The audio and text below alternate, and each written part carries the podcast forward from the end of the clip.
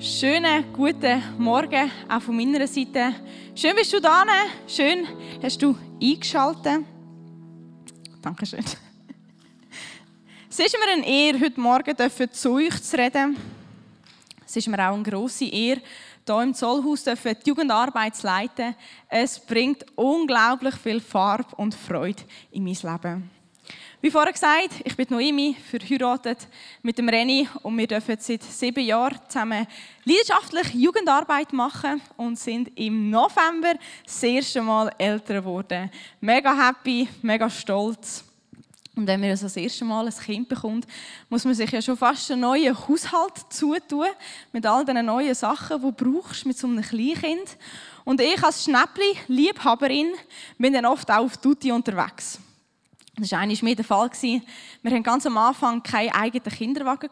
Wir haben einen ausgelehnt. Bewusst zum Ausprobieren, hey, was brauchen wir, was gefällt uns, was ist praktisch. Und so bin ich auf Tutti unterwegs und stoße auf ein gratis Inserat von einem Kinderwagen in Zermatt und habe den Kinderwagen angeschaut. Hey, Top-Marke, wunderschön ausgesehen. Hat der Person geschrieben, ich hätte den Kinderwagen sehr gern. Doch wohne ich leider nicht gerade neben Zermatt. Somit wäre ich froh, wenn die Person mir den Kinderwagen per Post könnte schicken Die Person hat mir dann recht schnell zurückgeschrieben und hat gesagt, sie könnten heute noch auf die Post tun. Ich müsste halt einfach 30 Franken für das Porto zahlen. Ja, klar zahle ich die 30 Franken für das Porto. Ich meine, das ist der Kinderwagen kommt das 20-fachste von diesen 30 Franken.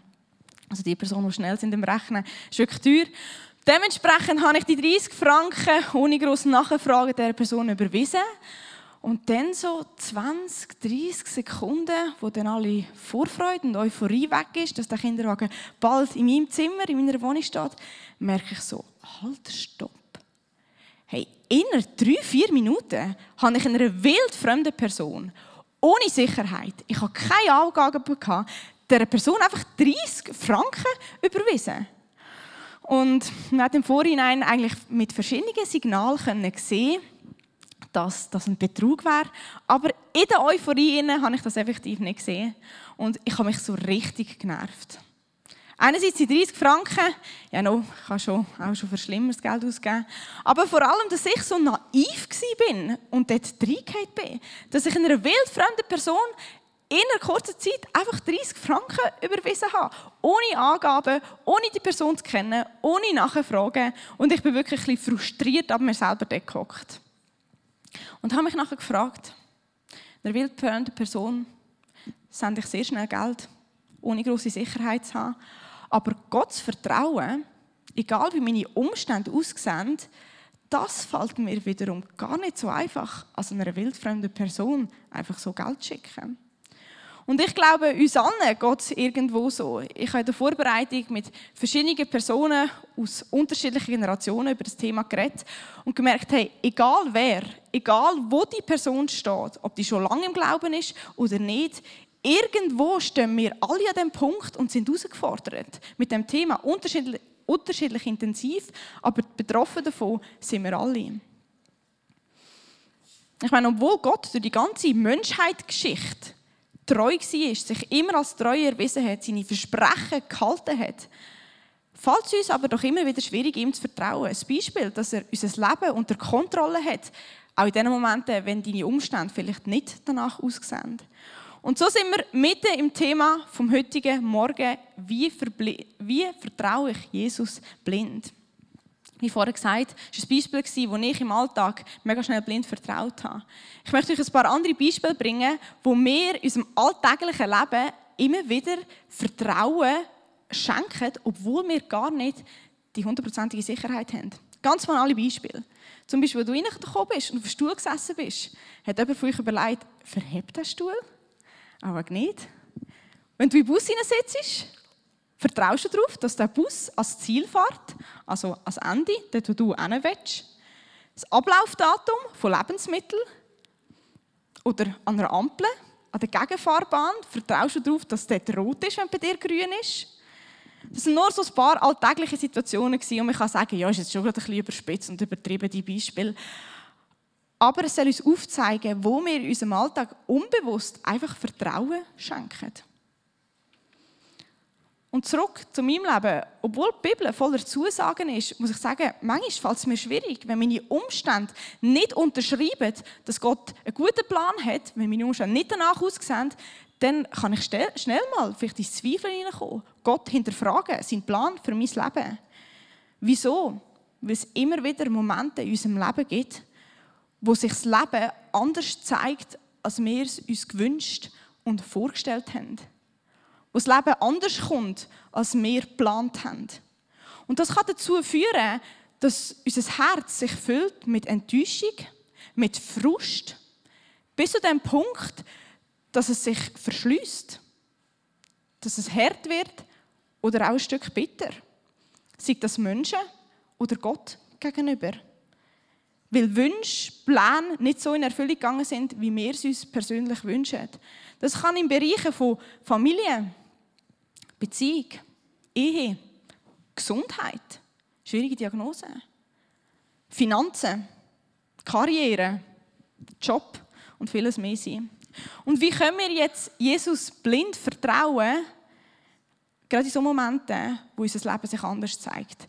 Und der Titel kann ja so etwas Provokantes haben. Und mir ist wichtig, es geht nicht um ein Vertrauen, wo du einfach deine Augen musst zumachen musst, Jesus null darfst hinterfragen, sondern es geht für mich um ein Vertrauen, wo wir mit unserem Verstand erkennt haben, dass er der Einzige ist, der verlässlich ist. Es geht um ein Vertrauen, wo wir erlebt und realisiert haben, dass es verhebt, dass er echt ist.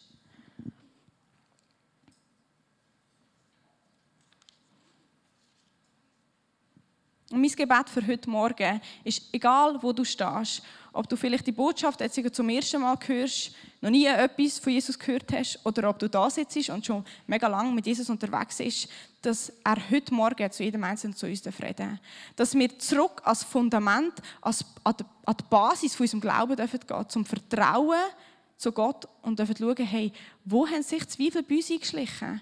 Wo ist irgendwo ein verkehrtes Gottesbild in unser Leben hineingekommen? Und das beeinflusst dementsprechend auch unser Vertrauen zu ihm.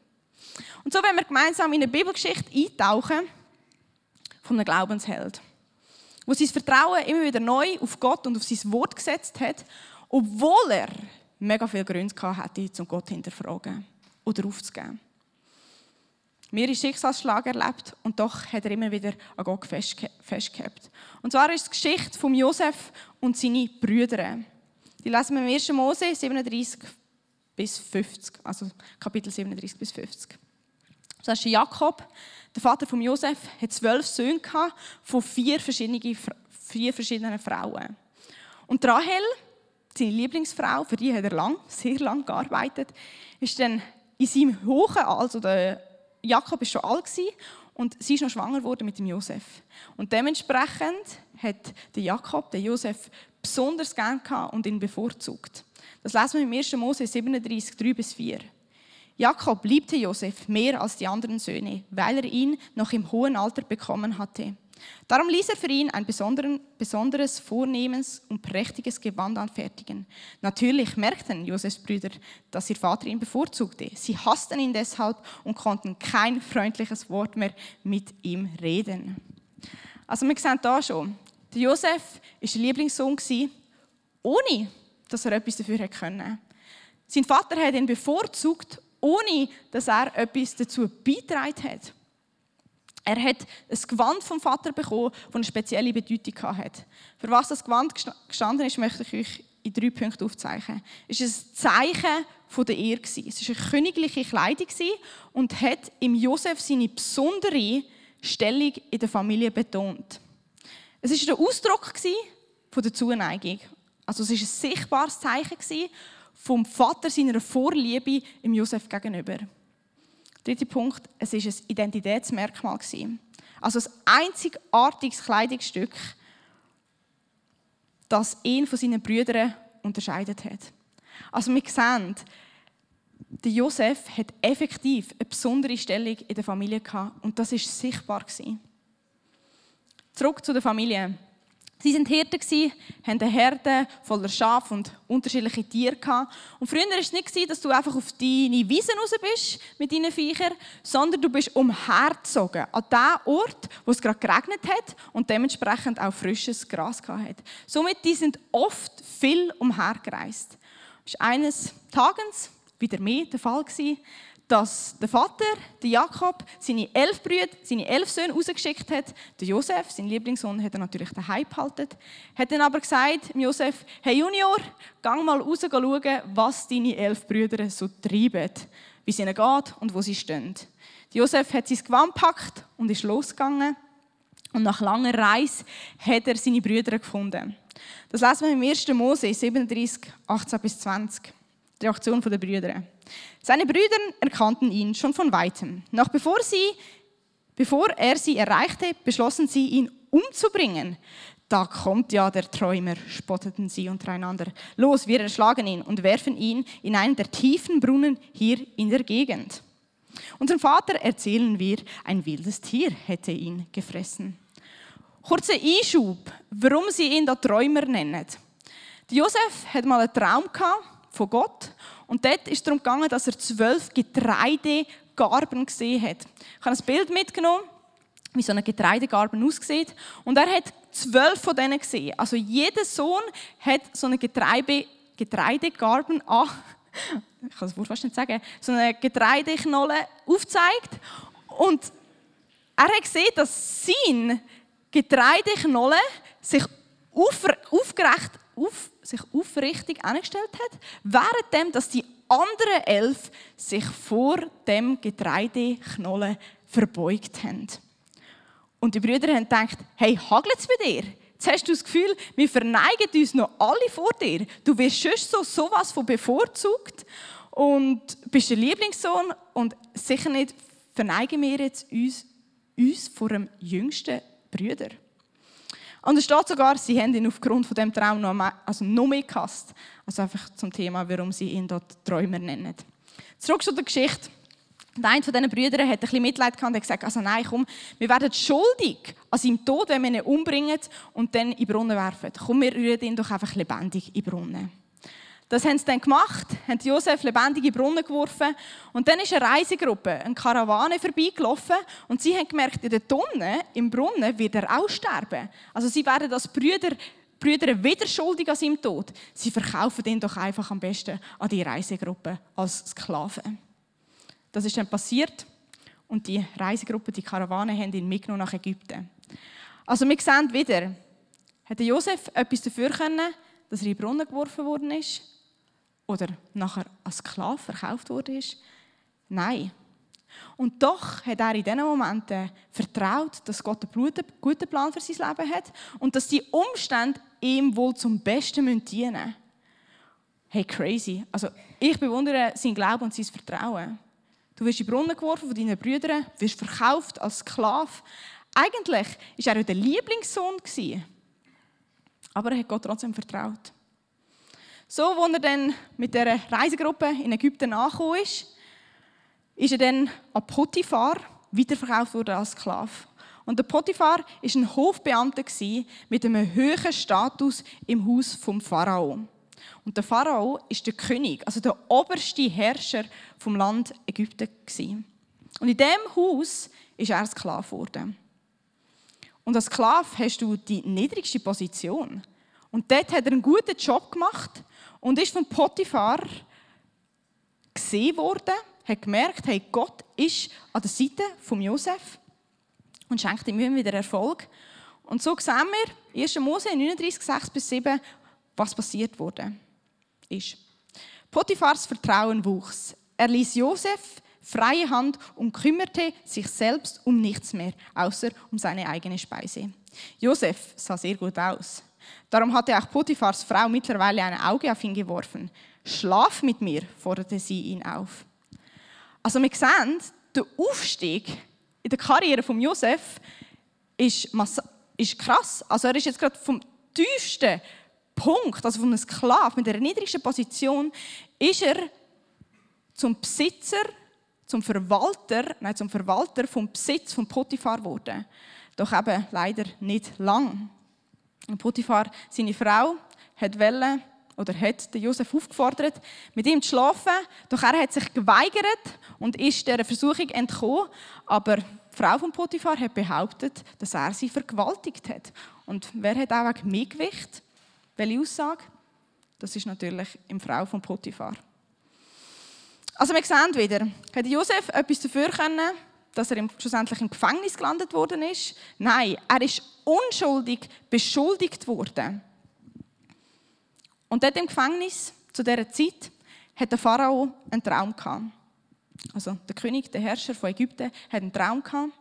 Und er hat verschiedene Wahrsager und Traumdeuter zu sich geholt, aber niemand hat ihm eine befriedigende Antwort können geben. Und so, weil der Josef auch ein Stückchen bekannt war als Traumdeuter, hat man ihn geholt aus dem Gefängnis zum Pharao gebracht und er interpretiert den Traum vom Pharao so. Also vielleicht noch kurz zum Traum. Der Pharao hat einen Traum gehabt, hat sieben fette Kühe gesehen und nachher sieben magere Kühe.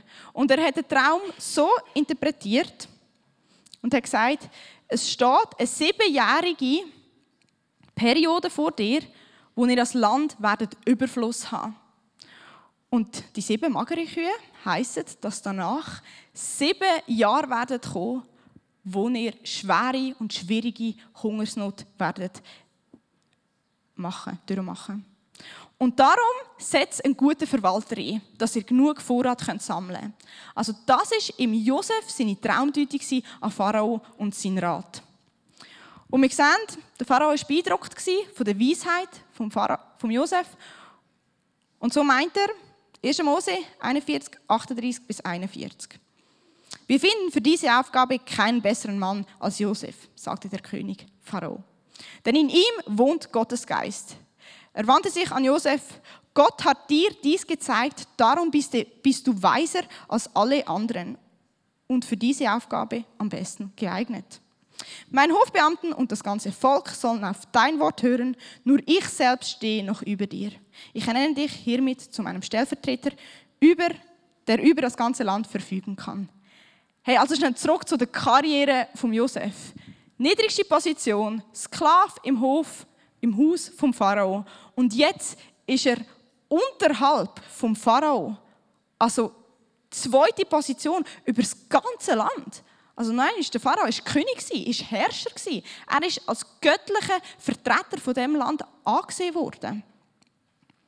Und so ist unter der Führung von Josef in diesen sieben Jahren, wo sie Überfluss hatten, so viel Vorrat angesammelt wurde, dass es für die sieben Jahre, wo sie nachher schwere und schwierige Hungersnot hatten, gelangt hat. Aber nicht nur für das eigene Land, sondern sogar für die umliegenden Länder haben sie genug Vorrat gehabt. Und somit sind Leute von anderen Ländern gekommen, auf Ägypten, Getreide kaufen, weil sie eben zu wenig Nahrung hatten. Und so war es auch der Fall, dass zehn Brüder vom Josef gekommen sind nach Ägypten, von Kanaan, das ist ein Land neben Ägypten, und wollten Getreide kaufen. Und bei der Ankunft von diesen zehn Brüdern hat Josef natürlich seine Brüder sofort erkannt. Aber seine Brüder ihn nicht. Ich glaube, die haben ihn schon längst vergessen. Die haben das Gefühl, er ist irgendwo Sklave. Und auch vielleicht auch schon gestorben. Aber Josef hat sie zuerst beschuldigt, weil viele sind vorbeigekommen und haben einfach Getreide klauen oder Getreide holen und das nachher weiterverkaufen. Und darum hat er sie zuerst beschuldigt als Spione. Und er hat ihnen eine Reihe von Prüfungen gemacht, um zu schauen, hey, meinen ihr es wirklich ernst? Und eine von diesen Prüfungen war, dass sie ihren elften Bruder, den Benjamin, heim beim Vater holen müssen. Und wieso der Benjamin? Der Benjamin ist der zweite Sohn von Rahel. Und wir haben am Anfang gehört, die Rahel war die Lieblingsfrau von Jakob. Und der Jakob hat ja nicht schon seinen zweiten Sohn auch noch verlieren von der Rahel und hat dementsprechend seinen Benjamin, also der direkte Bruder von Josef, daheim behalten. Und Josef hat das gewusst und hat gesagt, bringt mir eure Brüder den Benjamin, dann sehe ich, ob ihr es ernst meint. Und so sind die Brüder zurück, haben den Benjamin geholt, kurz zusammengefasst. Und als Josef gemerkt hat, dass sie es ernst meinen, hat er seine wahre Identität offenbart. Und jetzt kommt der Wendepunkt in dieser Geschichte. Seine Brüder waren natürlich schockiert, wo sie gesehen haben, dass das der Josef ist, wo der zweite, also zweiter Stelle vom ganzen Land herrscht und unter dem König ist. Und dementsprechend sind sie schockiert und sie haben sich vor ihm verneigt. Und jetzt kommt der Traum uns wieder in den Sinn vom Anfang, von dieser Getreidegarben oder eben Getreideknolle. Und das ist jetzt genau in Erfüllung gegangen. Das ist Realität geworden. Hey, so viele Up and Downs, die Josef durchgemacht hat. So viele Schicksalsschläge. Und ich kann mir vorstellen, so oft knapp am Tod vorbei. So viele Gründe, um menschlich gesehen Gott zu hinterfragen und ihn aufzugeben. Doch Josef hat vertraut, dass Gott seine Versprechen hebt. Und Gott hat sich einiges mehr als treu erwiesen. Und das ist eine von tausenden Geschichten, wo Gott treu war, treu geblieben ist.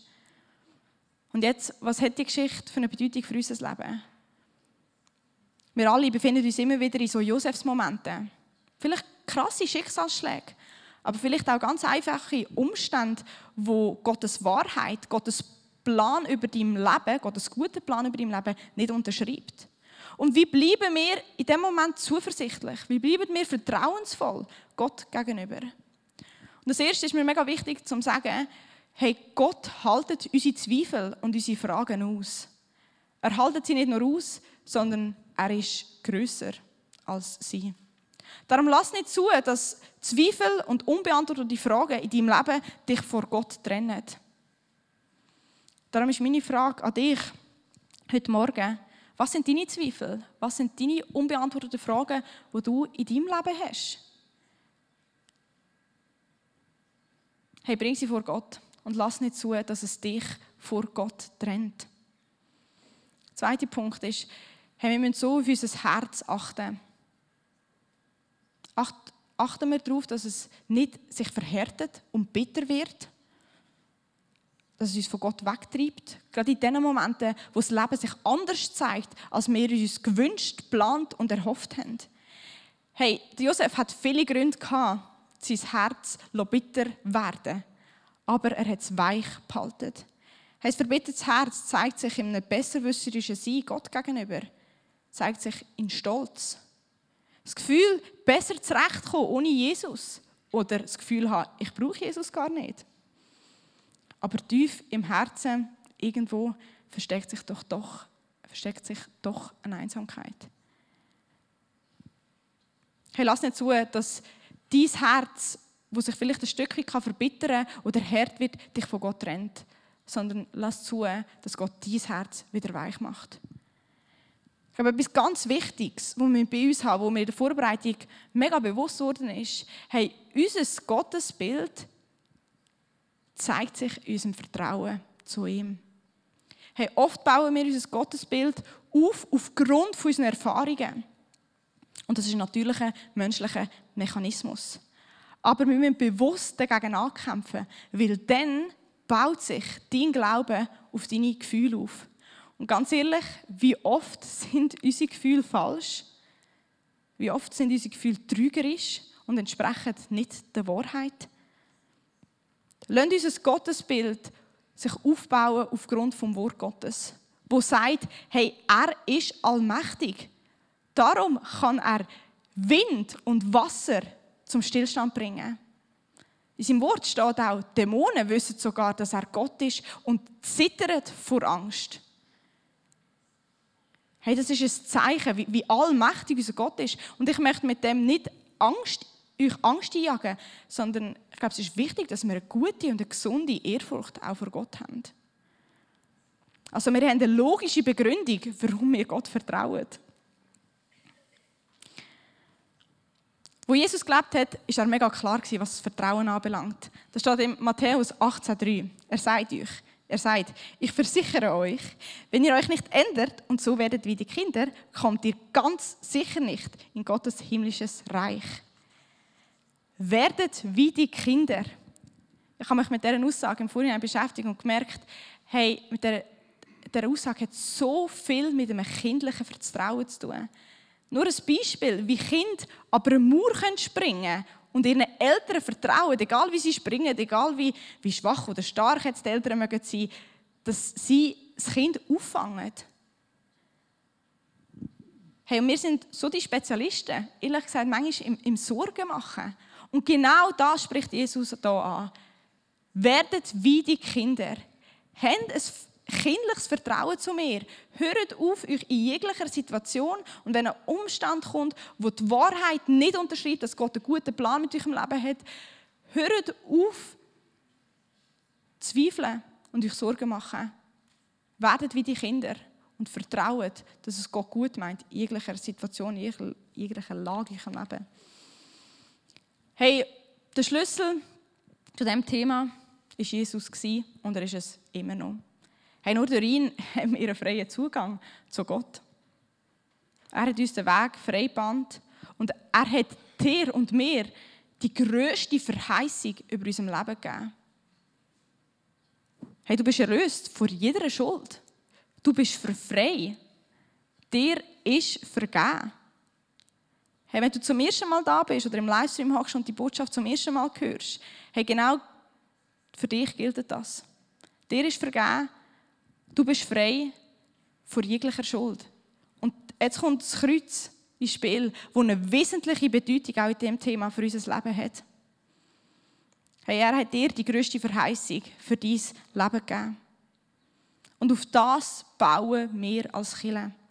Das ist unsere Grundlage. Das ist unser Fundament. Das ist unsere Sicherheit, dass er wird wiederkommen und wird Himmel auf die Erde bringen. Und das ist unsere tiefe Zuversicht.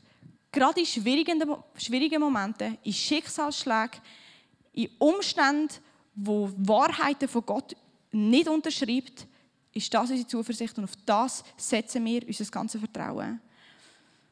Und so darf die Band vorkommen. Und ich möchte dich heute Morgen ermutigen, vor Gott zu kommen. Vielleicht bist du da und hast die Entscheidung für Jesus noch nie getroffen. Hey, dann hast du heute Morgen die Möglichkeit, indem du einfach sagst, Jesus, da bin ich. Begegne du mir. Ich möchte das Kreuz in Anspruch nehmen. Das ist die beste Entscheidung, die ich in meinem Leben treffen konnte. Obwohl ich einen super Mann geheiratet habe. Ist trotzdem die bessere Entscheidung. Vielleicht bist du da und du hast Zweifel. Du hast unbeantwortete Fragen. Und lass nicht zu, dass es dich vor Gott mehr länger trennen darf, sondern bring es vor ihm. Vielleicht bist du da und hast gemerkt, hey, dein Herz ist sich am Verhärten, ist am bitter werden, Menschen oder Gott gegenüber. Hey, dann lass dich heute Morgen segnen, dass Gott dein Herz wieder weich macht. Hey, Gott macht unser Herz weich, indem wir unsere Beziehung mit Jesus pflegen. Und vielleicht ist es bei dir heute Morgen dran, da steht auf Jesus zuzumachen, die Beziehung wieder aktivieren. Vielleicht bist du da und hast ein verkehrtes Gottesbild, hast dich angesprochen, angesprochen gefühlt, als ich von dem allmächtigen Gott geredet habe. Vielleicht merkst du gar nicht, mit was für einem allmächtigen und großartigen Gott du es in deinem Leben zu tun hast. Vielleicht bist du da und dir fehlt das Vertrauen, dass es Gott gut meint. Du bist gerade in stürmischen Zeiten in deinem Leben. Hey, dann möchte ich dich auch heute Morgen segnen. Und wir werden am Schluss vom Gottesdienst die Möglichkeit haben, für, sich zu beten. Und ich möchte dich ermutigen, lass dich heute Abend segnen. Egal, wo du in diesem Thema stehst, egal, wo du dich angesprochen fühlst. Im Livestream hast du die Möglichkeit, am Schluss telefonisch Gebet in Anspruch zu nehmen. Und so möchte ich euch gerne noch segnen zum Schluss.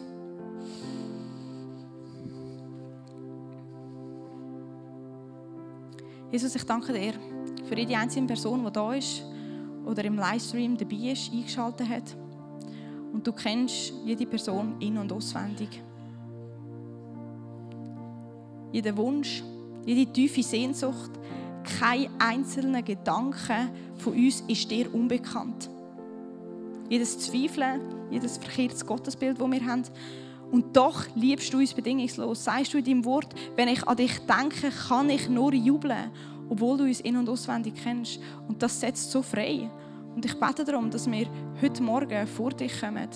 Sei es mit unserem verkehrten Gottesbild, mit unseren Zweifeln, mit unseren Ängsten, mit unseren unbeantworteten Fragen, mit unserem Herz, das sich vor dir oder vor anderen Menschen aufgrund von Umständen, aufgrund von Schicksalsschlägen verhärtet hat oder bitter geworden ist. Ich bete darum, dass du jedes Herz wieder neu weich machst. Dass du dich zeigst als ein Gott, der nicht erfahrbar, erlebbar ist. Ich hatte das Empfinden in der Vorbereitung, dass dort, wo Gott das Meer gespalten hat, beim Mose, das Meer war das Problem, dass das Volk nicht weiter wandern konnte. Und Gott hat durch das Problem einen Weg geschaffen. Er hat das Meer nicht einfach aus dem Weg geräumt, sondern er hat das Meer gespalten und durch das Problem einen Weg geschaffen. Und so möchte auch Gott in deinem Leben das Problem nicht einfach aus dem Weg räumen, sondern durch die Umstände, durch die schwierige Zeit, wo du drin bist, durch das Problem möchte er in deinem, Weg, in deinem Leben einen Weg schaffen. Und das spreche ich aus über jedem einzelnen Leben, dass sie das sehen, erleben und erfahren. Danke bist du ein allmächtiger Gott. Wir haben gesungen, du bist heilig. So wenn wir dich sehen, so wenn wir dich erleben. Und ich bete darum, dass du kommst, dich offenbarst als der Gott, wo du wirklich bist und durch die Reihe gehst und ganz persönliche Begegnungen heute Morgen schenkst. Jesus, wir brauchen dich. Wir sind so abhängig von dir. Danke, bist du da. Amen.